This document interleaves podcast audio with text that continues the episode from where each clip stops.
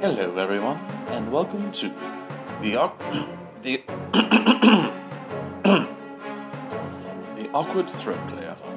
Now, here's your host, Aaron Chalupa.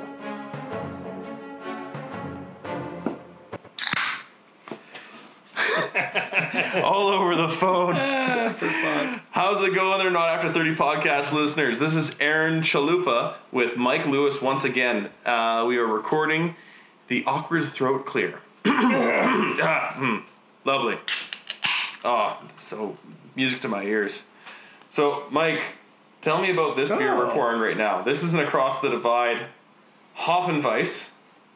Yeah, don't get too giddy about the Hoffenweiss. So this is the Across the Divide. So this is the collaboration beer that uh, Jasper Brewing Company and Three Ranges Brewing Company uh, do together.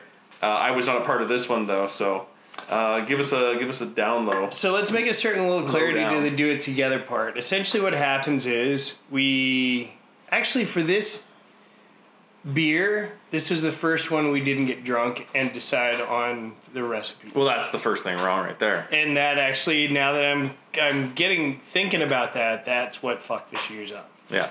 Because, uh, yeah, we did all this via scattered shot email. Uh, so we decided on the Hop Vice. Um, the first year we did. What what's that st- type of style, mind you? It's a hoppy wheat beer. Okay. Um, but I don't have any fucking history No, that's fine. background. Fine. No, no, no, no. Just just because it is a different language and and uh, we, we might Yeah, be doing Hop- some new. Hopfen, is, Hopfen is the. Uh, probably not pronouncing it right because I didn't live. It's been a long time since I lived in in Germany. Germany, yeah. And my German girlfriend broke up with me not long after I didn't. After. Anyway. So, uh, Hopfen is uh, the German word for hops. Yep. And Weiss is the German word for wheat. White. It's actually white. White. Weizen, Yeah, Weizen is wheat, and then you're Weiss correct. is yeah. I'm, Yeah. I'm learning German. Oh, I've got family on in. Austria, so Yeah, got to so- learn a little bit, right? You're correct. It is the it's a hoppy white beer, and the white beers are derived from the use of wheat. White, Yes, of white course. wheat malt. Yeah, yeah. yeah, yeah. Um. So anyway, it's supposed to be, uh, fuck, a hoppy, cloudy, super carbonated beer. It's actually a really good style. I haven't tried it yet, so Yeah. cheers. Cheers. I haven't had it since we canned it. Oh wow.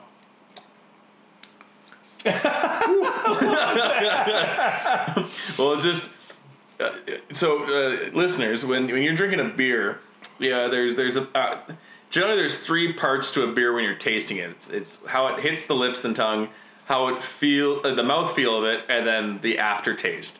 So you you get a lot in the middle. Of, So go ahead and, and give me your your review of this beer. Well, the smell and the initial flavor are amazing. I'd love to have this in the summertime, in my Yeah. opinion. But then all of a sudden, whew, the, the second the second sip isn't nearly as intense because I think all my taste buds are dead. but that's a lot of hop. Uh, I think that's more hop than any of the beers that we made for the cross. Like, there, the other two beers we made for the cross the divide were, um, the Northwest Dark Wheat Ale. Yes, That was which our first the one? I get fucking asked about all the time. That was a good one. It was a great beer. and we should redo that and then kind of put a name on it so it's I'm gonna. so it's a regional beer you know what i mean like because that was our that was our idea like let's do a beer that no one's done before and then they make it a regional beer mind you, all of this in my tap room after it was closed, and we're all fucking hammered. Yeah. Lost recipes of drunken There was actually one guy that wasn't drunk because he was the designated driver to go back to Jasper, and he was like, "What the fuck are you guys talking about?" was that my buddy scott? I think so. yeah yeah good guy. Um Uh, what was i gonna say there? Uh the, second the second one- one was the the Belgian rye amber. yes that one was i like that one a lot too. Yeah, but I don't know. It was just, it just wasn't the same. The No. first one was off like it's just digressing. Maybe I'll have to get back and help out with you guys. Well, it was kind of so it was interesting because the one significant difference between the breweries, like we're an hour and a half apart, but the water is a stark contrast to each yeah, other. yeah. Um, and then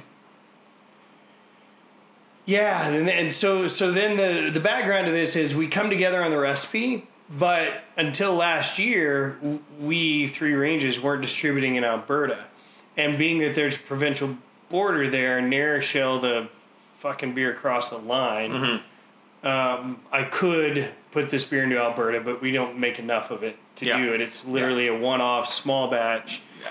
So we brewed a batch in Valemount, we brewed a batch in Jasper, and that was kind of where it stayed. And it was just pretty much, you know, one group going to the other brewery, hanging out and drinking for the day. Because when you do a collaboration, you literally watch everybody else work, and then you clean the mash tun occasionally. What's the name of the little pullout uh, right at the beginning of Robson, uh, not Robson Park there? Like just just leaving Alberta border. It's, Oh. it's really it's right on the border. It's got a little lake and a picnic table and everything. That's, uh, I don't really know the name of it. I forget, It's- but it's it's right on the border. it comes off of uh, the backside of of Robson Berg Yeah. sort of. Yeah, yeah, I know what you're talking about. I've always thought we should have a little collaboration party there where we bring a keg from the Jasper Brewing Company, and then we bring a keg from. it would actually totally be tits to set up a homebrew system right there in that park. That'd be perfect. That, listeners, you have no idea the laws and the yellow tape to get through when you're transporting yeast It's- or beer or tape. whatever. Uh, yellow tape, red tape. Well, yellow from the yellow rose states. yeah. my bad. All right. So going back to my notes here. Oh, so I was going to talk about this. Oh beer yeah, the beer. Talk more about the beer. So Sorry. here's there was confusion this year the schnozberries taste like schnozberries. like, guys, like I wish you guys could try the beer. It is a mouthful of flavors and wonders. It's it's un, it's unbelievable. It. Well, here's here's okay. So this is almost the same beer. Jo- uh, the head brewer there, Jasper, bought yeast that we shared this year. But Mm-hmm. when we actually got our pitch of the yeast, it was not the yeast I expected. Mm-hmm. It is a yeast I'd never worked with before. That's that's always a tricky thing. And what most people don't understand is yeast is, it, and this is Michael's, uh, whatever percentage I assign to it based on zero scientific experimentation, but it's like it's about thirty to forty percent of the flavor of a beer. People don't realize it. you go back to some breweries. Like I know certain breweries use certain types of yeast, and I mean even from a specific company because I can taste it. And yeast is such a significant point of flavor in the beer. and so this yeast that he'd brought in, I'd never used. I had most of the time with when we do our Hefeweizen in the summer, it's done with a specific type of yeast that can produce banana flavors like you get out of a lot of hef beers when it's fermented warmer, but when you ferment it cooler, it gives it a clove uh, phenol that comes out of it, which I really prefer. yeah, I, I've always enjoyed a lot of like you know nice clove flavor in, in many different styles. Right. So I tend to ferment my uh, wheat beers with a half strains of yeast cooler. I fermented this beer cool, 64 degrees Fahrenheit. So uh, probably right around four, 14, 15, 14 degrees or something like that. Yeah, Sorry, I do all my brewing in Fahrenheit. and- that's fair. We, we have we actually have a good following of American Okay, uh, good. listeners, so it's it's not too not too terrible. You. Only wait, what? Only three countries in the world go Fahrenheit, and uh, Probably so. the but imperial Fahrenheit's so much system? more precise. uh, So um, anyway, it came out banana as fuck. And so to be a hoppy beer, from the yeast esters. yes. Yeah. To be a hoppy beer, you I'm sorry, there's there is no hop out there that produces banana flavors. You can get fucking mango and Yep. stone fruit and other lot of those tropical shit. Zealand You're not Australia getting ones, yeah. banana out of anything. Yeah. So there's no way that I could argue that I hopped it for banana flavor. And the funny thing was, is I threw the better part of five kilos of hops in, in into 600 liters of beer, That, that's a lot. That's a lot. and I could not even smell them. All I could smell was banana. What kind of hops do you have in this beer? And this one is all Ella with a little, not all, but uh, it's Ella with a New Zealand hop with a little bit of Galaxy. Okay. Yeah. So there's some spice to it, which gives it a little more kick. Like those are kind of spicy and uh, and slightly fruity hops. But the kicker was is even this. This is interesting the way it's conditioned in the can because e- so anyway, so that was so banana, and I couldn't do it, and there was nothing I could do to positively affect this beer, and I dumped it. And so, It's not one of the hardest things for a brewer to do. not if you appreciate the quality of your beer as a selling point for it. But it is always a little bit disappointing.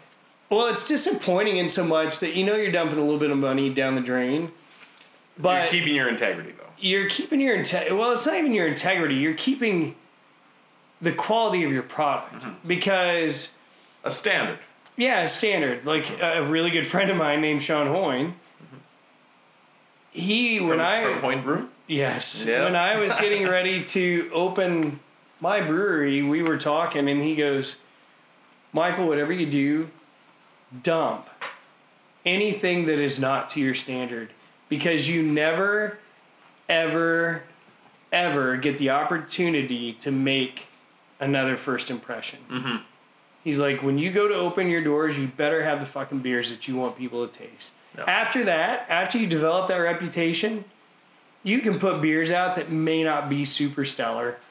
And you're going to be okay because you have a good reputation and people can forgive the occasional not so stellar beer. Yeah.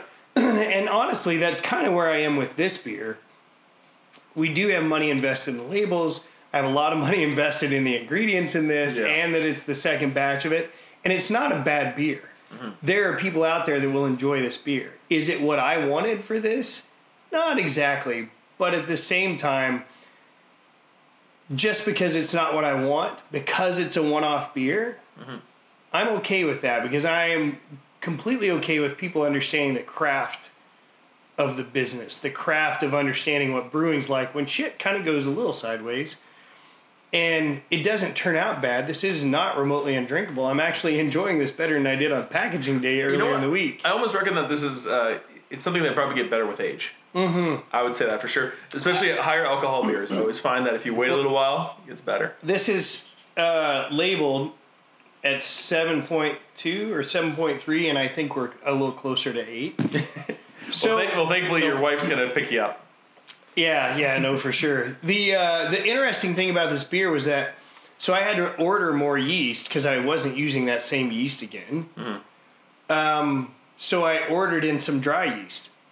Again, something I never used, but it was the short term, least expensive answer. I brought it in. It ripped through this beer, over attenuated as you can see, because I know it's it's probably we're probably right at that half percentage point over that you can be within the allowable limits Yeah. and uh, it ripped through the beer, but then it was all fucking bubblegum, which is another German yeast strain thing that they produce, and it's so weird. Yeah. And so, again, we dumped like four and a half kilos of hops into this Just to match just to flavor. make sure that that yeast aroma of bubblegum isn't the predominant thing when Yeah. you pull it out. So. I'm actually really happy because it's not super bubblegum right now. No, it's, it's a lot of tinkering, eh? It is, and I mean, you you look at. It's like, it's like making like a super stew, and it's like, oh, a little bit too much of this. Oh, okay, maybe that'll mask it. Oh, too much of that. Oh, maybe a little bit more salt. E- every day is a little bit something different. No beer is ever perfectly the same, especially with the water we have, because we have to make a lot of adjustments to our water to try and hit the mark of repeatability. But uh, we ran out of a grain Oh shit. for our pilsner, so I was like, ah, I can wing this shit. We can make it better, or not better, but we can make a substitution. Yep. So I did. I forgot about it. I thought we'd already gotten that beer through and sold it. Lo and behold, we had had a batch of Pilsner because we'd slowed down so much in the winter. Like this thing was five weeks old, sitting in the in the conditioning tank, which is great for a lager beer. Yeah. like, it's Yeah, amazing. Definitely. Lager, German verb to store to keep cool. Exactly, Yeah. and also the descriptor for a style of or uh, a strain of yeast that is a bottom fermenting yeast. Yes. yes. And so, of course. Yes, and so uh, it's packaging day. We're packaging Pilsner.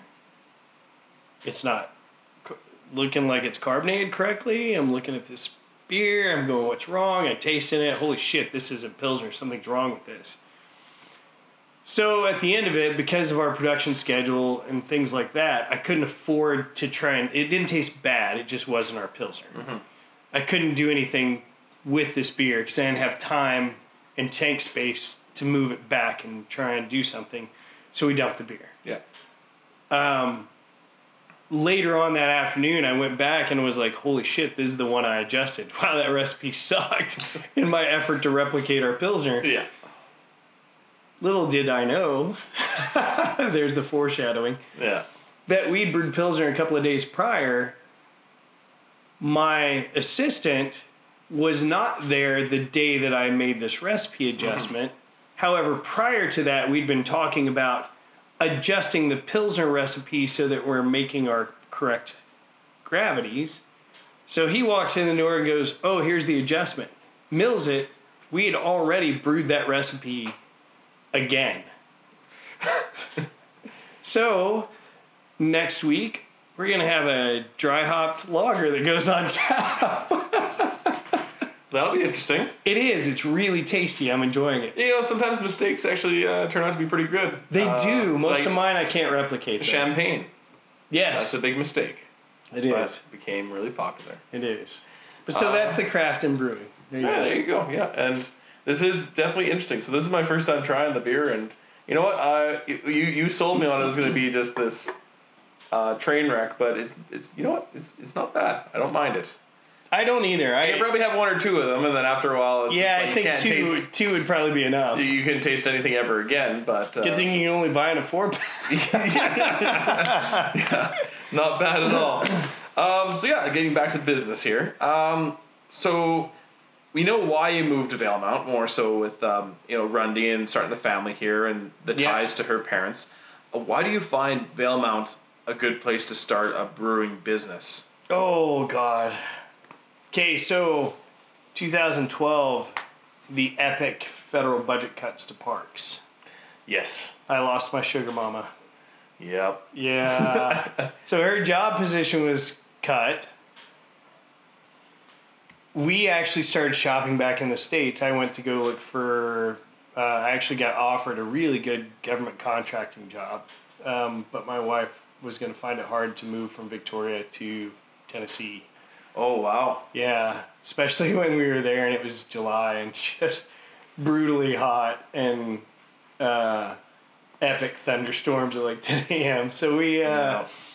I said no to that job. We finally got to the point where we were house shopping back in Olympia, Washington, where I lived, Yep. to start a brewery. Yep. Um, it was going to be essentially something uh, in the same vein as the Commons when um, he started his brewery. It was literally out of his garage on the weekends. Some of the best breweries are out of a Uh, garage. So we were down, narrowed our decision down to three houses. I had an application in with the Washington State Police to be a dispatcher. And uh, her folks called and said, Well, you know, we don't want to grow up, we don't want the grandkids growing up that far away from us. In the states. Uh, so, speaking to her, you and your brother are going to split our property when we're gone. So why don't we just give you your half now? yeah. And we were like, hmm, holy shit, let's see, the whole origin of the brewing thing came from, fuck, let's move to Valemount. Yeah. So, so there wasn't really a, an entire business decision made behind it. Uh, it was more of a lifestyle decision coming to Valemount. yeah. So, yeah, that was the drive really coming up here was just lifestyle, close to automatic daycare and and and really starting small somewhere that you know, I probably didn't think that when we were starting it up, but when you look at the the rat race that is the lower mainland breweries, that is the Okanagan, Competitive, you know. Yeah, and like definitely in a small it's a too. tight tight market. yeah. and it's just not my style. I'm not a salesman. No. I mean, can I go out and sell beer? Beer, not beer. Beer, yes, I can. But my sales method is really going to be to crack you one pour and be like, hey, if you like that shit, I got some for you. if not, have a great day. you You know? got, a trench coat, open it up, and like, "Hey, Mac, you want to buy a beer?" Oh no, I'm usually naked under the Don't want to see that. but it, it- like, so Valemount's been quite the accept, the accept, accepting town to you as an outsider. Oh my god, it was very funny. It, it, it seems like every day you go to the brewery, as soon as it hits three o'clock, people start filling up the place, and it seems it's just clockwork. The people really uh, enjoyed the beer and they become loyal customers, We had as usually happens in a small town. yeah. Oh, and, and, and they actually realize the product's good. Yeah, well, I mean that's the thing. Like it, it was very funny. The day we opened, I just, uh, God, I remember standing up there. There was these two guys, and I still to this day don't know their names. I've seen them in town. There's two guys standing up there, and the glass company we had had just fucked us on our order, and we didn't get our tasting glasses. So I'm serving tasting flights, visually estimating a four ounce sample in a 16 ounce glass. Oh, how they gonna say a solo cup? No, no, I, it was hilarious because all we had were our sleeve glasses. Yeah, And so I'm trying to pour these little three or four ounce samples of three beers. So you got this guy up there. And it was funny because these two guys who drive around, no doubt they got a cooler in the back of their truck and it's filled 110% of the time Budweiser yeah, all the time, even in the winter. yeah. You know, and they drive around with that in their truck. They're diehard Bud fans. They want to see what the brewery's all about. so they come in there and they're like, something's wrong with this beer. And, I, you know, it's our very first day. I don't know anybody in town. Yeah. Although before I'd ever met a single soul really in town, I could walk into the grocery store and people would be like, "Hey, beer man," and it it was that you know after being in the military for twenty years, where you move around Yeah. and you know the people in your unit, or nobody knows who the fuck you are. Yeah. Yeah. Where you come into the small town and people straight up know you and what you do before you have an inkling that they're even a local Yeah. and you just kind of go, uh, "Hey, how you doing? Uh, who the fuck are you?" They know the car you drive. They know your dog's name. They know where you live. yeah. Hey, how do you like that house down there on Fourth? Yeah. It sucks. There's only a wood stove in it. It's cold as hell. So What else do you want to talk about? uh, no, I mean it, it's it, it was really interesting in that respect, and and knowing that I was gonna be. It was an education. Like I was educating people constantly. yeah. And some people just loved it because we were bringing a business to the town. Yeah. And some people hated it because they saw us as competition. Yeah. And some people just couldn't wrap their heads around it. And I mean, really, it's a 950 ish person town. And I think we have a consistent 200 customers out of that population. That's fine. It- It that, that works enough for you when you're first starting. Oh, yeah. Well, and now you distribute throughout British Columbia and Alberta. I don't say throughout. Throughout. No, I'm just saying it's not like we're Highway 16 to, excuse me, to Smithers and potentially up to Terrace because I've got some requests up there. Northern BC. Northern BC. I guess I guess not throughout because you're probably not on Vancouver Island. Good. and We're not. too we're not much past. Kamloops, dude. No, not at all. I don't really want to be. Well, there's no point, I suppose. No, because I'm not gonna. Because the thing is, I make quaffable beers for my customer base. Very quaffable. Thank you. Uh, and that's my goal. And that's why, like, I entered my first couple of um, competitions si- when we opened the brewery. And the comments, and I had entered competitions as a home brewer. Yep. And I think it was it was interesting as a home brewer because you'd see some of the comments and you kind of figured what you could take seriously and what you could not.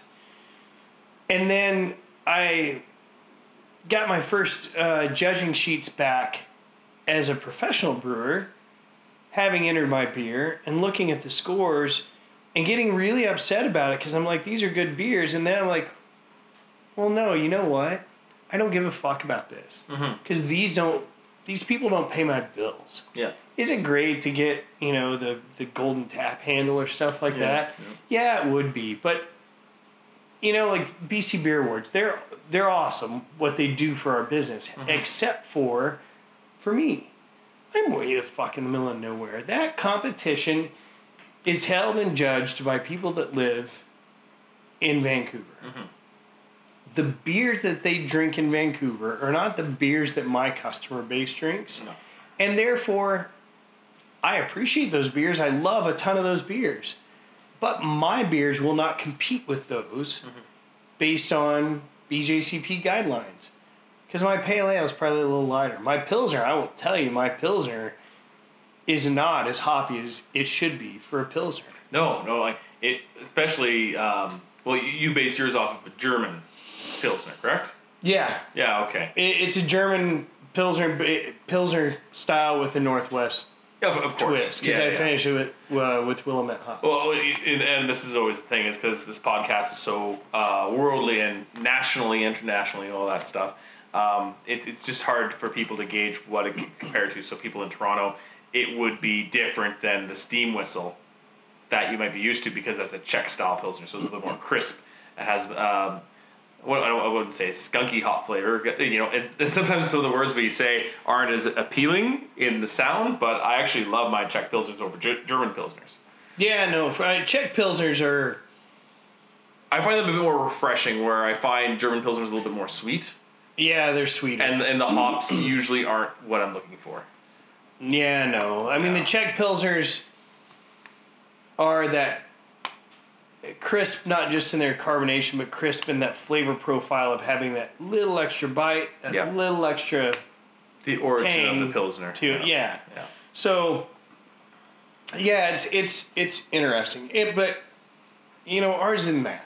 Ours is a step up flavor wise from Budweiser, Mhm. and that's what you get. and it's not watered down. It's not, and I mean, the it's re- got flavor and a good, you know, ingredients bill. the the reality too is is when that pilsner was launched, it was the hoppy crisp pilsner that I wanted. Yeah.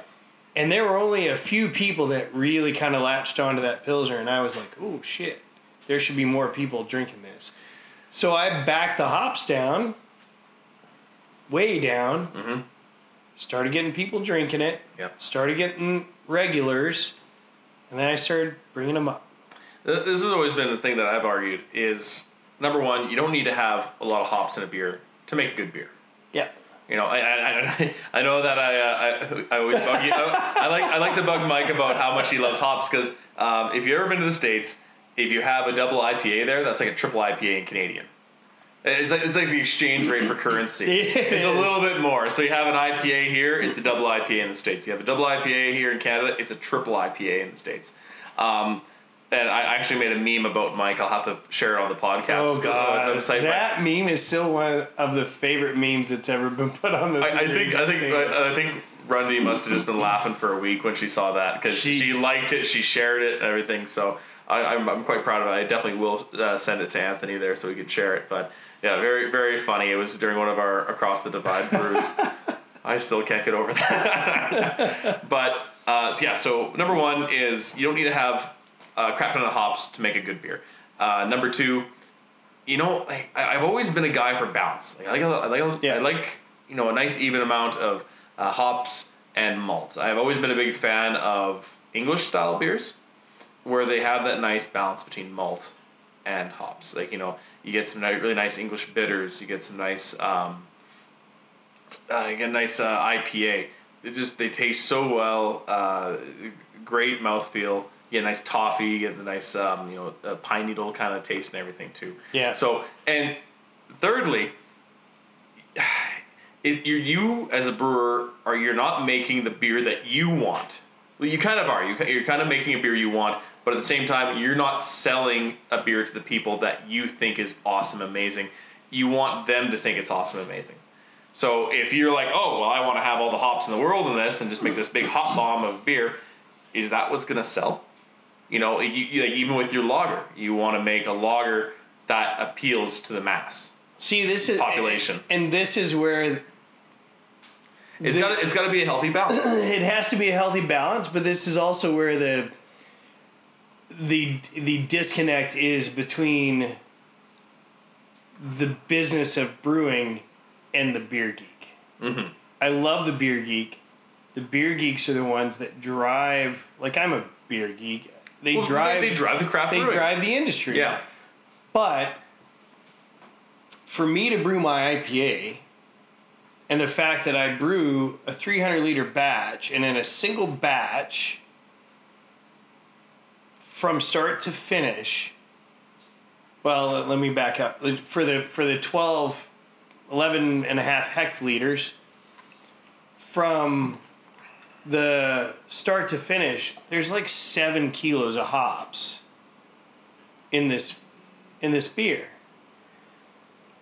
For me to brew that with the slim margin that I do on that beer, because I use expensive hops that make a flavor profile that I like and want to drink, I brew the Pilsner because my margin on that beer is significantly better. Yeah. And so this is the business side of it to say, no, it's not a fucking Czech Pilsner, but it's a Pilsner that sells. It kills in in nobody in, in Jasper listen to this, but in There might uh, be a few people. In no, but in, I'm just saying No, no, it's fine. in our first we we entered the Jasper market in April, Mhm. and in a single liquor store from April to the beginning of September, our pilsner sold 526 packs. and I'm not surprised. There's a huge following for Three Ranges in Jasper. Well, exactly, but I mean, when you look at that, like 526 packs, well, that's probably you know, you look at how much traffic I do in my tap room in the summer, and Yeah. you've seen it. Yeah. Like that's probably two thirds of what I sell out of my tap room. Mm-hmm. And like, holy shit, that's a huge amount of beer. Mm-hmm.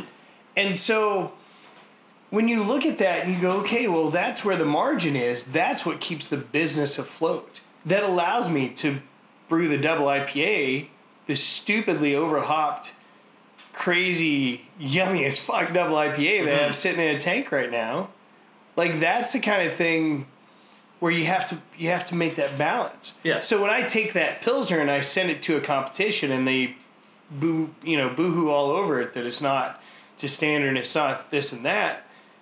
Well, what's the point? I pay hundred dollars for that entry. I'm like, ah, fuck off, whatever. It Yeah. pays the bills. No, for sure. No, I completely agree with you. But you know, when I was working in the Jasper Brewing Company, the blueberry vanilla beer, you know, I might have that once or twice. It is not my favorite, and but you know, I'm not saying it's a bad beer, but it's not my favorite. I, I might have it uh, one pint in a month just to see how it's going, kind of thing. I'll finish the whole pint, but it was never it was never my favorite. But it sold really well. It, it's probably the most popular beer in the summertime by far. Um, but I'm not going to take that recipe and twist it into a way that I like it because it sells well. That a lot of people love that beer, so I'll let that go. But there's other beers that I do love, like the 6060 Stout in Jasper. I think is one of the best stouts, in my opinion, in Alberta. Uh, very, very good. Uh, I, I've had, I've converted a few guys. You know, maybe they're lying to me just to pump my tires or not. But I've had a few guys, Irish guys, say that it was better than Guinness. So that makes me feel pretty good about the beer that I'm making. Um, and it's a beer that I, I like and I stand by too. I even have a T-shirt.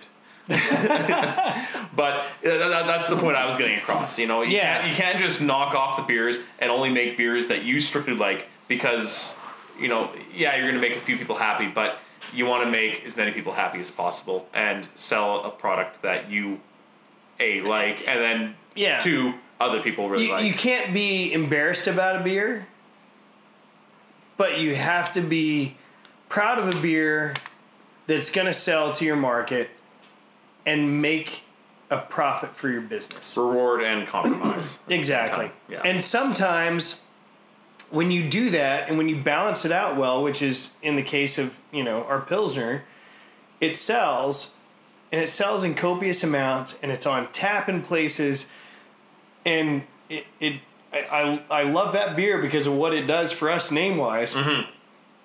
And I can tell you too, like every one of my employees have come to work for me, and most of our regulars, when they walk in the door and they're Pilsner drinkers, I'm like, in six months, you're going to be drinking our pale ale.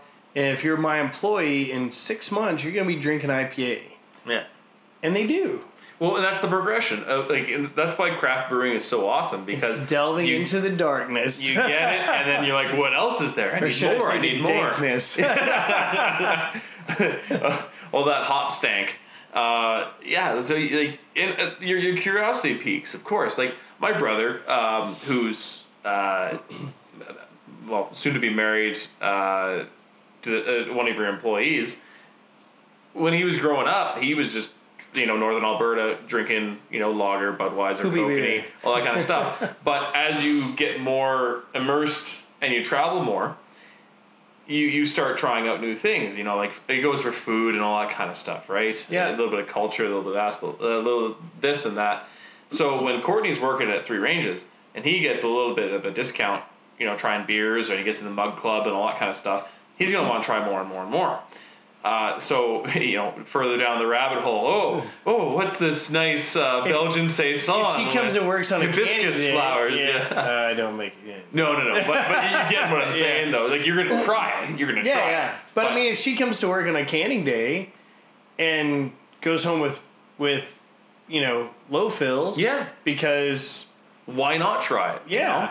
He's not going to know what's in that can until he cracks it and pours it and Exactly. goes, "Oh, well, that's a darker color." And it, one of my one of my least favorite things is when uh, people say, "Oh, I don't like hoppy beers." Well, what about hops? Don't you like? I Because don't- not, not all the hops are I don't same. like stouts because they're so heavy. oh my god! No, man, I could drink Guinness all day. Yeah. All day. I could probably have like 20 pints of Guinness compared to like a triple IPA or a double IPA or even your lager. Ugly girls need love too. Yeah. Let's just be clear. Stouts, it- it- it- there's this misconception that dark beers are so heavy in alcohol, where they're not. Mm-hmm. Uh, you know, if you go to the Czech Republic, they make fun of you if you're drinking a dark lager because they think that's a girl's drink because they're less in alcohol because of the roast. Yeah. Uh, I've, I've explained this before in uh, old uh, old episodes, but uh, for beercation. But no, no, it's, it's it's funny. It's really funny when people start drinking beer. You, you get them hooked on the, the things that they know: the lager, the pilsner, the pale ale, and or the blonde ale, and then they start drifting. You're like, oh, IPA. Oh, wait, what kind of hops are in that IPA? Ooh, they're different hops this time. Ooh, where are they from? Kind of Yeah. thing. So that, I've, I've always been a big fan of that when people are asking. It's like, well, this is a little bit different than the previous one. What have you changed? Because I like that. Is there another one that I could have like that? What do you recommend at a liquor store? Yeah. So that's always the fun thing. I Well, and that's that's always been part of my effort at growing the palate of my customer base because for a while there I would actually go into our liquor store which is directly across the street mm-hmm. and order certain things in that I knew would end up with a certain quantity on the shelf and when they came in I'd you know buy some drink and whatever and then I could stand there at my bar and pour somebody a beer and go well you know if you like this you could walk across the street and also try and then it becomes this point of comparison so you know if you like this IPA well maybe go try Wandering Camel from Barkerville yeah, and it- it's, it's always a friendly competition as well. oh yeah Like eh, craft brewing, the main enemy is the macro. yeah You know, and so it's and obviously you want your business to succeed, so you're like, okay, you know, try this beer out. But hey, you like that beer so much, you're gonna come to me because you're local. But another beer, if you want to try it out, check out these guys. So my analogy is always this. Some people blush when I say this, and I don't really totally get it. But the the reality exists that as a as a craft beer brewer, mm-hmm. my customer base is promiscuous. I completely understand that they're going to go out and drink a shit ton of other beers. I want to be the beer they come home to at night. Yes. I want to be the beer in the back of their refrigerator when they're done for the evening and they want to have that one more beer, or their friends come over and they want them to try their favorite beer. yes. Yes. You want to be the one they pull out of the fridge. There's nothing that makes me happier than the idea of somebody that loves that beer so much it's their beer. Yeah. You know, like it's their go-to. They have it in the fridge all the time. It's always stocked. And when they're empty, they freak out. They have a panic attack kind of thing. Yeah. That is the dream. It, it, and it's hilarious to me because I love our customers who walk in and go, "Well, you're just the best beer there is," and I go, "Well, what have you fucking tried lately?" Yeah. you know, and they and they look at me like, well, I don't drink anything else. Well, how do you know that it's the best beer that Yeah. gets then? Yeah. And that's the point where the customers I respect the most and I really appreciate go out and say, "Oh, I was in such and such town and I tried this beer, that beer. Oh my God, you you make such great beer." Mm-hmm. You know, and it depends on what they were trying. You know, I might actually go, "Oh, I." I love that beer. I don't Yeah. know, you know. But in the end, you're like, holy shit, well, I appreciate that. Thank Yeah. you. Because at least I know you're out there drinking stuff and you're making the comparison and coming back and telling me that you appreciate what I'm doing. I heard a comparison from uh, one person that they compared us to uh, Driftwood, and that sent me over the moon. I love Driftwood Brewing Company. Oh, I know. J- Jason, he's, uh, I've done a few beer shows, and he's been next to us, and he's a great guy from Edmonton. So Yeah. we, we we talk Alberta shop there, but Jason and Kevin, and, well, the whole crew. Like I, I, um, I haven't met the, the two other owners, but Jason is a pretty funny guy for Yeah, sure. But well, yeah. that beer is just wicked. It is. They are. They're such a great crew. I love Kevin and Gary and Ian and uh, they're who. I was hanging out with Ian at uh, Brew Loops last year. He guy was so sick. I felt so bad for him. Oh, that's the worst. He's standing out there. He's pouring uh, their halt from Weiss Entangled, which is a uh, which is actually a great beer. I like. I wouldn't compare these two at all. That's a No, phenomenal no, beer. Yeah, yeah. No, this is really a blast to rip your palate off. It's pretty. Yeah, you know, like, I'm just trying to think of like something that would this would go really well with. I was like, usually one of my big things for anything hoppy is turkey. Uh, It complements the dryness. Salt. So like some kind of salted pork or uh, uh, actually, you know what? Some kind of Asian food probably really good with this. It probably would be. Yeah. It probably actually really would be. I mean, and this is the funny thing. Like, I'll, you know, I'll be the first to tell you if I if I'm having a bad beer. And this is I was telling Aaron before he came on the podcast. I was like, dude, if this beer sucks, I gotta be honest about it. Cause like, holy shit, I wasn't really that happy during Candy Day the other day. And it doesn't suck. Yeah. It doesn't. No, no, I, I'm actually happy with this. So you know what? Uh, it, it- the way you were selling it to me before, when like you had all these flats, it's just like it just made it sound like it was going to be in storage forever. Like you're going to be selling it till next year, kind of thing. But Well, we I think it'll sell well. I think it will. Uh, it, you have a few hop heads here in town, so Yeah. Yeah. and if it lasts till spring, then that's even good too, because it it'll suit the weather then. Yeah. Well, that's true too. So after talking about this, uh, this, uh, this is a surprise. Uh, the accident of a child. Yeah, it is. It is. It's a funny Uh, part. Are, what what beers are you proud of that you've made? That really stand out. Um, Either proud like of for why? well, well, uh, you know, like uh, for what they mean, uh, beers that you really enjoy drinking. So I love our tail slap. Um, That's the IPA? It's, it's our IPA. Yep. And um, funny story, I'm in my backyard. I'm brewing. Uh, actually, let me back up. So my oldest uh, sister brings her youngest child to Canada. Canada. Canada. And uh, this is when we lived in Victoria. So Yep. I transitioned from my one gallon brew system to uh, a 15 gallon Blichmann system. And uh, at this point, I was actually taking, I'd set up a whole fucking draft system at our short bus hockey league, and all they drink was my beer. Oh wow. Yeah, everybody quit bringing beer because I had kegs of beer, and I didn't have to pay for any ice time because No. I just supplied beer. That's a great deal. It is. There were always two kegs, two flavors on tap, and it was all locked up in this little box in the rink, so it was always cold. It's pretty awesome. So, um, anyway, my nephew comes up and he wants to do a brew, and he's oh god, he, at the time he was fourteen, I think, or thirteen. Perfect age to start brewing. Yeah. So I was eight. yeah, well there you go. I was thirty-eight. Oh wow. Yeah. he uh, he was so keen, and so I was getting kind of frustrated because I was doing some other stuff too, and it, it was just kind of imposed on my schedule. And I was like, ah, fuck, whatever, we'll brew. Okay. Yeah. So I thought about it and I was like, what do I want to brew? What do I want to brew? What hops do I have? I'll brew this beer. It'll be really hoppy pale ale, kind of IPA, whatever. Brew the beer. Fuck if it wasn't my favorite beer. Like it was this super flavorful, and so this goes back to the kind of the same belief I have. You know, you go to Portland and, and the hops, like they have such a competition to rip your face off. Yeah. And I just don't believe in that. Yeah. When it comes to the IPA, I It's it because hoppy. of pissing contests, honestly. Yeah, it, it evolved into that Yeah. for a while, I think. I do believe in hobby. I do believe in bitterness, but I Yeah. want a bit of a balanced bitterness. Of course, of course. But uh, What's the point? Belief, What's the point of having a malt bill if you're just going to cover it with hops? Well, yeah.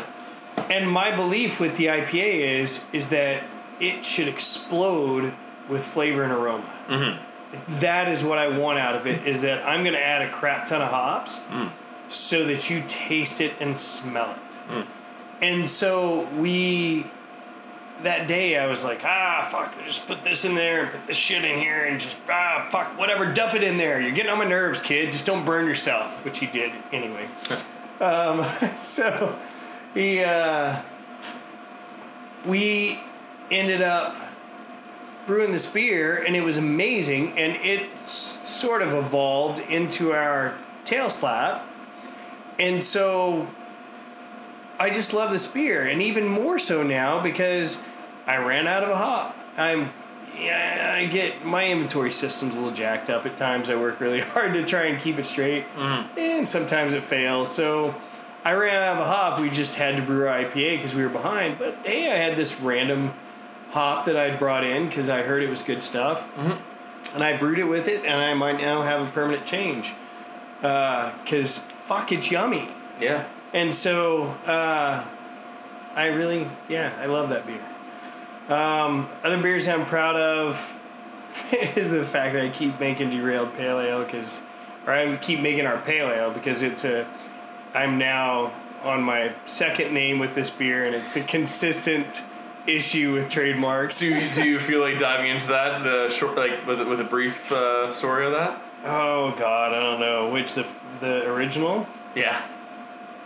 Not really. I think I because the because the humor is is that uh, well the reality is is that there's only so many names out there Of course. and we all run into the issue and there's this kind of belief in the craft beer industry that we all kind of work together and we're all pretty cool and you just kind of work shit out Especially in the craft brewing industry. for sure. especially in the craft brewing industry you just kind of figure shit out because you know nobody really wants to we're, we're all working against the man Yeah.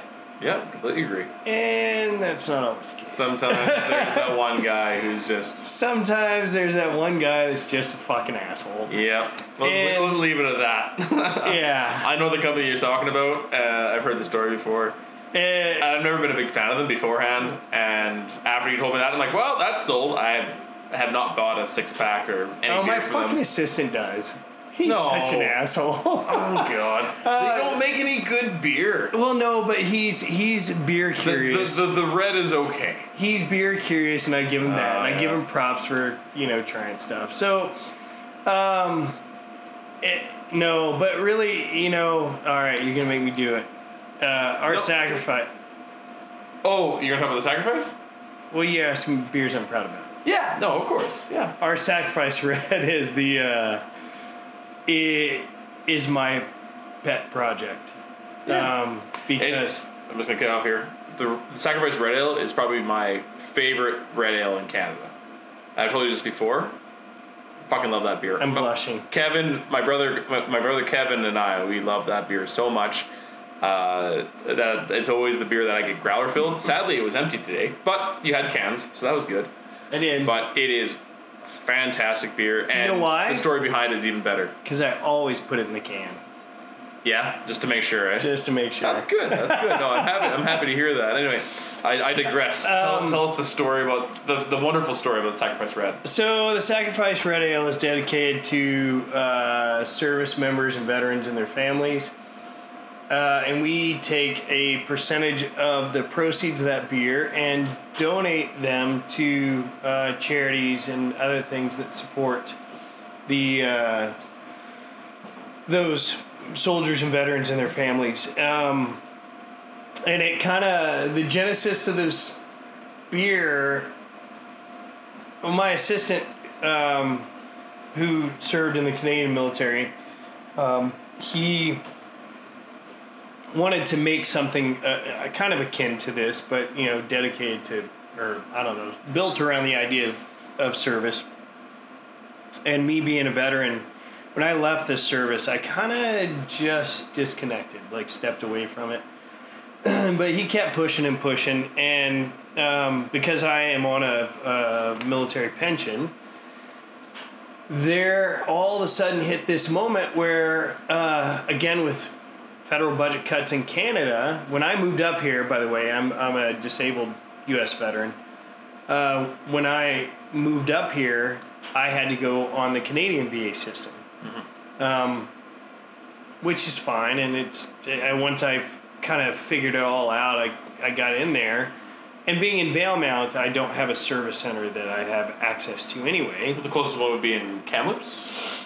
No, no, it's not. oh dear. Back when there used to be 37 service centers in the country, there might have been one in Kamloops or PG or fuck who knows where. Yeah.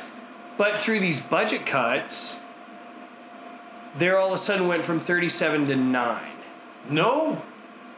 Yes. Oh wow. Mind you, at the same time, literally within three months of each other, the Canadian government cut their VA system and they're like, oh, we're going to do shit online and you can call somebody and it'll be fucking amazing. I think I know what government this is. Uh, yeah. So, but at the same time, there was a deal brokered over a fucking budget, a federal budget, and two senatorial douchebags from either side of the aisle in the U.S. came together. One of them being a senator of a state I'm in, and I fuck will not vote for her ever again. Um, they came together and cut uh, pension pensions and cost of living raises for veterans on pensions so that they could make a fucking budget deal. And so that was a point in which I just kind of lost my shit over this, and I was like, you know, if nobody else if nobody else is going to take care of us after all the shit that we've done then you know what? This is this is my mission. So it kind of reinvigorated me a little bit. I got a little bit back to the community and i'm like no we're going to do this. So we created the sacrifice red ale. Um, and you know I, I i can't give you the verbatim of of the story of the beer on the back That's but fine. That's fine. but essentially, you know, the real the the story is that the the color is is about the sacrifice that was made. Um, the bitterness in the beer speaks to the bitterness of loss and the pain that that the veterans and the soldiers and the families experience. And then it's got a bit of a citrus finish for the limit of a deal that our governments hand us once we fucking walk away from that that life with the expectation of you know our sacrifice being worth something yes.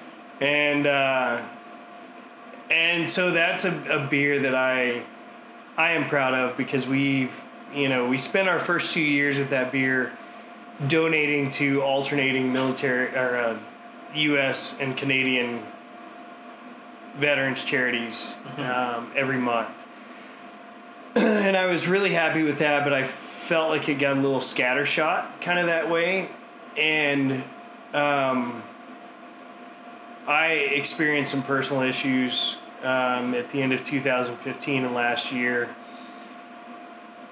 And in reconnecting a little bit to my veteran community, which kind of tightened me up with some other veterans in northern BC, I was introduced to a guy named Paul Nichols. Um, who did the the ride across Canada, and he has a he has an organization called Communities for Veterans. For, for a ride across Canada, is it motorbike or No, uh, cycling? horseback. Horseback. Okay. He rode from the Capitol building in Victoria yep. Uh, all the way to Halifax. Wow.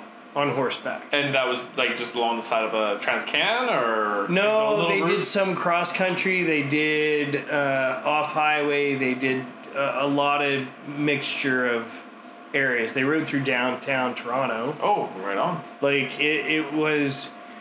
so the purpose of communities for veterans is to reintroduce the Canadian people to their veterans. Yes. To get away from the idea that a Canadian veteran is 90 years old. Because they are, Yes. but they're not all A veteran could be that. 24. Exactly. Yeah. And so that's the thing is like we've had situations, not we, I, I, I won't speak on, on as me as on my behalf, but there are situations, stories I've listened to where uh, young guys have gone in to a legion and been turned away because they're not a veteran. Yes. And it's just like, are you fucking kidding me? Like he's got a, a ID card. Yeah. He And- might, he might have not have served in, say, Afghanistan or Well, no, went but- overseas or something like that, but he was a member. but there's this con there's this there's kind of a, a built-in thing in people's heads that that the last time Canadian forces were at war was World War II Or Korea or something. or Yeah, Korea. Yeah. Well, it's not No. because one of the significant misconceptions is peacekeeping. Yeah. Peacekeeping means you actually have to keep the peace. It doesn't mean it's all fucking peaceful. And it's it's very ironic that you're saying that uh, we, we in Canada, I'm sure in the states as well, that these peace, uh, you know, um, this newer generation to war, or you know, not the World War II, and some of them still World War One um, uh, veterans. Can uh, peacekeeping is a Canadian idea, like that was established. Uh, Yeah. and that's almost a little bit scarier than actually being you know part of the army because a lot of those uh, sorry a lot of those peacekeepers the blue helmets they don't have a gun No, they well, they all have a gun, but the problem is, is they don't have a mandate. okay So when you look at um, my my friend Paul and that's Nichols, a lot of stress as well it's a huge amount of stress. When you look at my friend Paul Nichols, um, he was uh, with the um, PPCLI, the Princess Patricia Light Infantry, Yes, yes. out of Edmonton. yep Um, celebrated their 100th anniversary uh, i think two years ago now Yeah. So if any military folks are listening to this, I'm sorry. I'm I'm still really learning my my i'm sure they'll Canadian forgive and they'll be Canadian military. they'll be uh, stoked that you're uh, mentioning them and you're speaking for them as well So uh, he was in Bosnia in '93 yeah and Operation Medak Pocket. mission Right. So it was a shit show, and eventually their mandate was changed, and they took off their blue helmets, and they actually entered a, a conflict. But people don't comprehend that. They don't see that. Like I've been a peacekeeper, a NATO peacekeeper in Kosovo. I got to be honest. Like I've served four tours in Iraq, mm-hmm. and I've seen some worse shit in peacekeeping in the Balkans than I did in the Middle East. yeah Now, mind you, I've seen shitty stuff in both places, of course but it's like, well, holy fuck. Well, there's no difference. It's Yeah. the same thing. yeah And so for people to to understand that and understand the battle that these soldiers face not just in theater but when they come back and it you know I, I read an article the other day and Canada from um, four years of being involved in Operation Enduring Freedom in Afghanistan lost 148 soldiers, I believe. Mm-hmm. More than that have taken their own lives after coming out of theater yeah since they've been back. So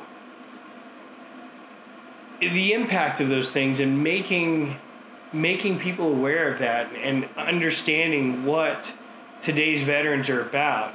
And there's more peacekeeping on the horizon. There's more stuff that's going to happen Yeah. as, you know, the Middle East evolves and all this other shit in the world goes down. starting to war is such an ugly thing to be used because so many people are against war nowadays. They just want to play it as a peacekeeping mission, even though it still is. You go there, a war zone. Yeah.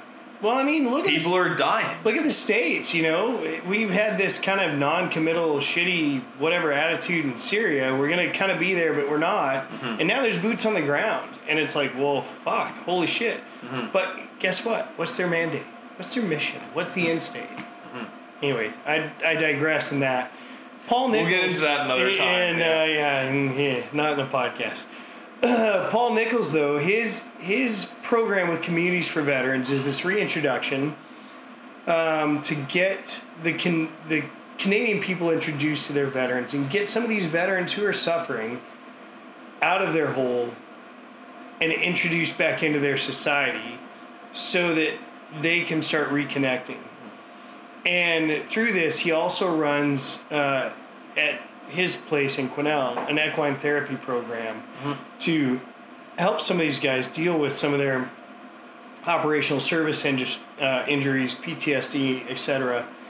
Um, and it, it, yeah, they're just amazing people. And so, my point is, is, is uh, we went scattershot with the last couple of years, alternating these charities.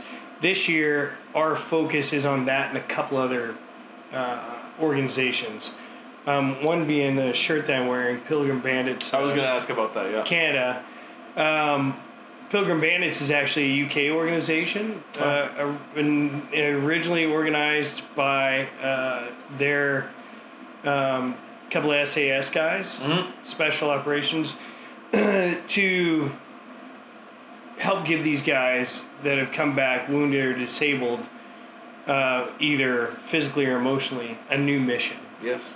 and they don't give them the opportunity to just sit on the couch. It's like you want it, you want a new mission, let's go. Good. We're gonna go paddle around the fjords in in Iceland. Yeah. Like you're gonna go, you know, and say they do these seriously physically challenging um, adventures with them to kind of bring them back into the world a little bit and Well, with the military, like throughout the training, and then your life is very physically active.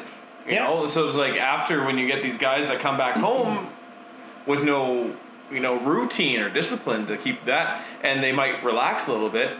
You know, that that, that just adds fuel to the flame, I imagine. Yeah. So, uh, or fuel to the fire, I should say.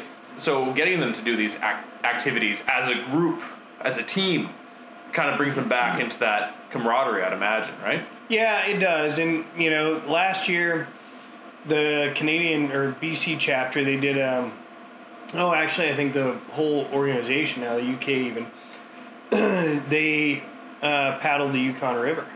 Oh, right on. Um, that's that's quite the feat. yeah, and I think uh, one of the guys on that trip. Well, I'm not gonna lie about it. You have to go look online. There. Okay. I don't because one of the guys on that trip um, was an amputee, either Okay. uh, single or double amputee. Okay. Excuse me. Um, the local the chapter out of PG took uh, Prince George. yeah sorry Prince George took a young veteran um, out of a Esquimalt who's paralyzed from the waist down, or actually a little higher than the waist down. Um, they uh, cycled from Lake Louise to Jasper. Unbelievable. Yeah, they did a big, uh, excuse me, a big cycling trip.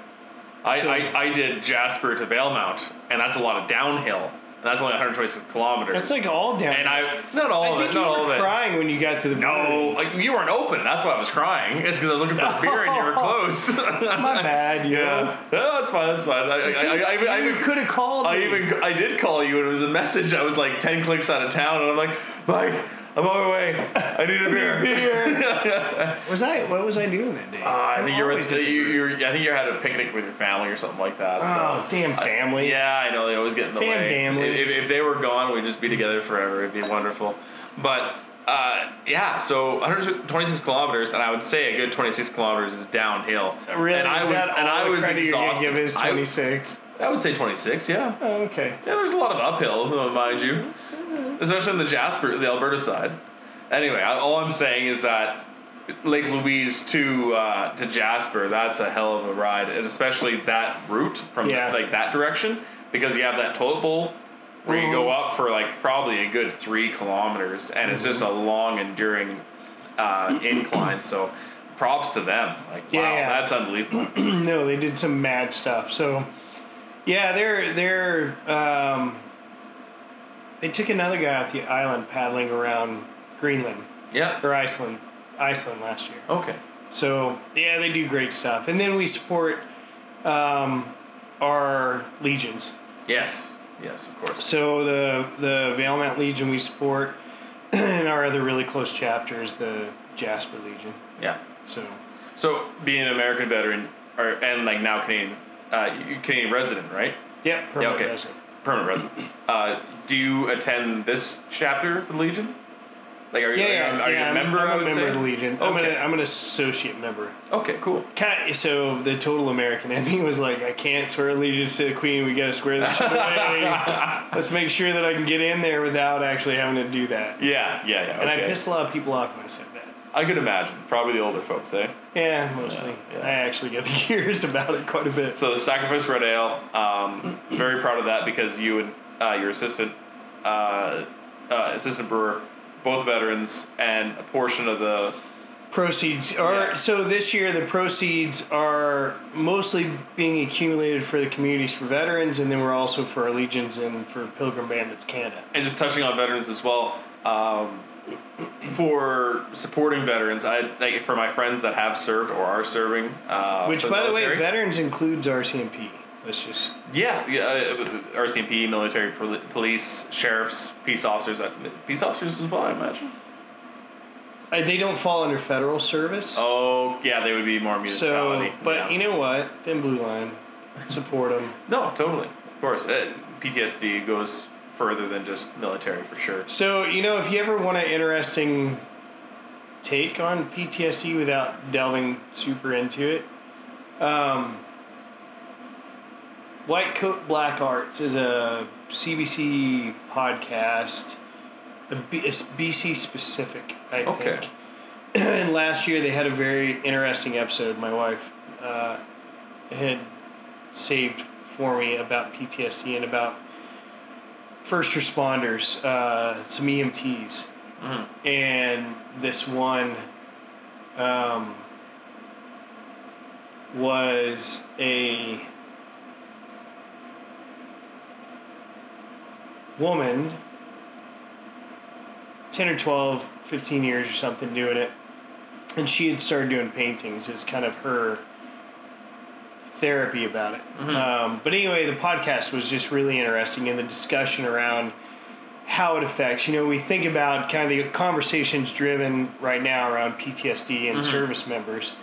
But you know the reality exists of like you know even these emt first responders because this one guy uh, who'd been a, a EMT for paramedic for oh 20 something years I think if I remember correctly. And he's like yeah it's like your sock drawer. You know every one of your episodes or, or scenes that you go to is a pair of socks and you roll them up in a ball and you put them in your drawer. And after so long you open the drawer up and you put a pair of socks in there and then the drawer won't close anymore and then eventually all those socks start popping out. Yeah. And it was just like, holy shit. Like that's an analogy that kind of connects the dots, I think, for a lot of people. And you just go, wow. Well, everyone okay. has socks. Everybody has socks. Yeah. Something we just hold on to too long, but Yeah. um, Holes and all. what, what I was what I was getting before is um, for for my friends that have served and are veterans, I would say you're one of the more vocal ones about PTSD and supporting veterans of all kinds. You know, not just the you know like not to take away from the um, uh, you know the generation of World War II or Korea uh, or Vietnam for the states, but you know the the the newer guys, you know the guys that have served in Afghanistan, Iraq. Um, you know Bosnia, Well- Herzegovina, all that kind of stuff. all, all, all I'm saying is that um, you were very vocal about it, especially on social media. You know, I, I remember seeing you do that. What is it? Uh, push-ups for PTSD awareness. Oh, Uh, yeah. you've done that a few times. Um, I got bumped from one of my other buddies. Um, I'm not one really to to kind of Do push-ups. well, no. Being a forestry firefighter, we do a lot of those. But uh, I, I, I didn't really want to post a video or anything like that. Uh, After the whole uh, bucket challenge, I was like, oh, okay, people are just kind of doing this just to get the image thing. But I, I did support the cause. So I donated to Wounded Warriors, Okay. um, who are Canada, right? yes. Okay. Yeah. Because Wounded Warriors in the States is a pile of shit. Oh, really? Oh, that's that's upsetting to hear. They're yeah, they're uh, you do a lot of reading and research on them, and Mm-hmm. and I, I won't say I, I I'm sorry, I probably shouldn't say a pile of shit. They have done some good work, but there's a I, bel I believe that based upon uh, the reading I've done, that there's a lot of misappropriation and way too much hierarchy. And there are a lot of charities like that. So when I was doing research on a on a charity to look for, I asked a few of my veteran friends or friends that are serving. Yeah. You know, and they asked around their um, their buddies and stuff that they're serving with, and that was general consensus is that Wounded Warriors because my mom is one that likes to. She, she's she's a bit older and she has so much shit in her house that she doesn't need any more of that stuff. So she likes to do charities from all the kids. So two of the charities that I support the most, uh, Wounded Warriors. Um, my gra- my um my great grandfather served in the military in World War One, and then my uh, grandfather on my mom's side, both both on my mom's side, my grandfather on my mom's side, uh, he was an RCP officer. So do like to do war- Wounded Warriors, and then because my brother and I, uh, forestry firefighters, I'd like to do Canadian Fallen Firefighters Foundation yeah. and um, so I, I go between those guys a lot. So I was doing the research for Wounded Warriors. They look after the veterans. Um, they do lots of cool little programs like we were talking about before. Uh, use fishing trips and stuff like that. Yeah. So uh, I donated to that, and you know bumped onto some other people as well. So you know trying to keep that chain going as well, and you know Yeah. making it aware. And a lot of provinces have been kind of jumping into that as well. Um, definitely want to get into that more. Uh, well, my, my plan was to cover the brewing, and then we were going to get into this. But this is this is really good too. So they kind of get an idea. Um, listeners get an idea of uh, who you are and what your passions are. And uh, honestly, Mike, it's it's it's really great for you to share with us uh, on your experience and your passions. So uh, we're gonna we're gonna cut this episode off at this point. Long one. Thanks for staying with us, guys. Uh, but we're going to continue on, uh, hopefully with another chapter, and then Mike's going to have to probably get going to get some Betty by so that he can uh, get ready for the trip with the kids and the wife, because I'm sure that's going to be a long day. Uh, it is. Hey, just because we're, we may re- revisit this topic again, but um, just because it we're discussing it, if people are actually curious about Please go ahead. charities that I've, uh, as a I personally and as a business have donated to communities for veterans.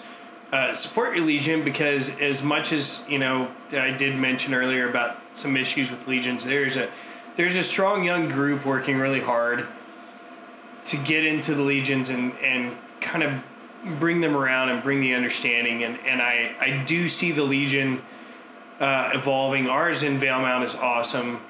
The branch in Jasper is amazing. The one in PG Great. is coming along. Like, and these are the three that I touch that I'm connected with.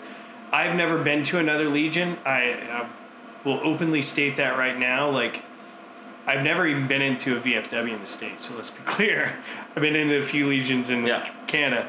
But, um, you know, being, uh, being connected with those guys, it's amazing. And that is an organization completely designed to support veterans.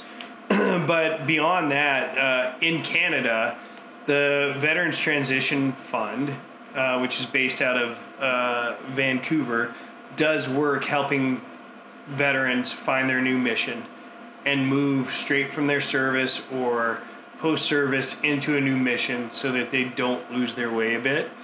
Um, the Emergency Transition Service uh, is another key one that deals more with veterans in an emergency situation, homeless veterans, things like that. And then uh, Canadian Military Family Fund is part of the entire chain of uh, Canadian, the Soldier On Fund, et cetera, that's organized through the kind of as an offshoot of the Canadian military. Any of those are really good uh, to give to Pilgrim Bandits, I mentioned. Um, and uh, those are the primary Canadian ones. And you can look back in our archive of Facebook posts as far as the ones that we've donated to. We do na- announce our Red Friday um, charity. Remember every deployed soldier, um, which we do every Friday in the brewery. Um, so yeah, thank you. No, thank you, Mike. So yeah, uh, thank you guys for listening. Uh, this one got a little bit heavy towards the end. Um, yeah, support support your veterans. Like I, I know we have listeners from all over the world. Every every country's been affected by war in some way, and so you have to have veter- veterans there. Um, you know, if, if, if you don't really have money to to donate, swing by, um, talk to a veteran. It's always nice to hear some stories, and they probably don't mind sharing. It's probably good for them. So. Um, thank you guys for listening. Um, stay tuned for chapter three with Mike Lewis. Have a good night, guys.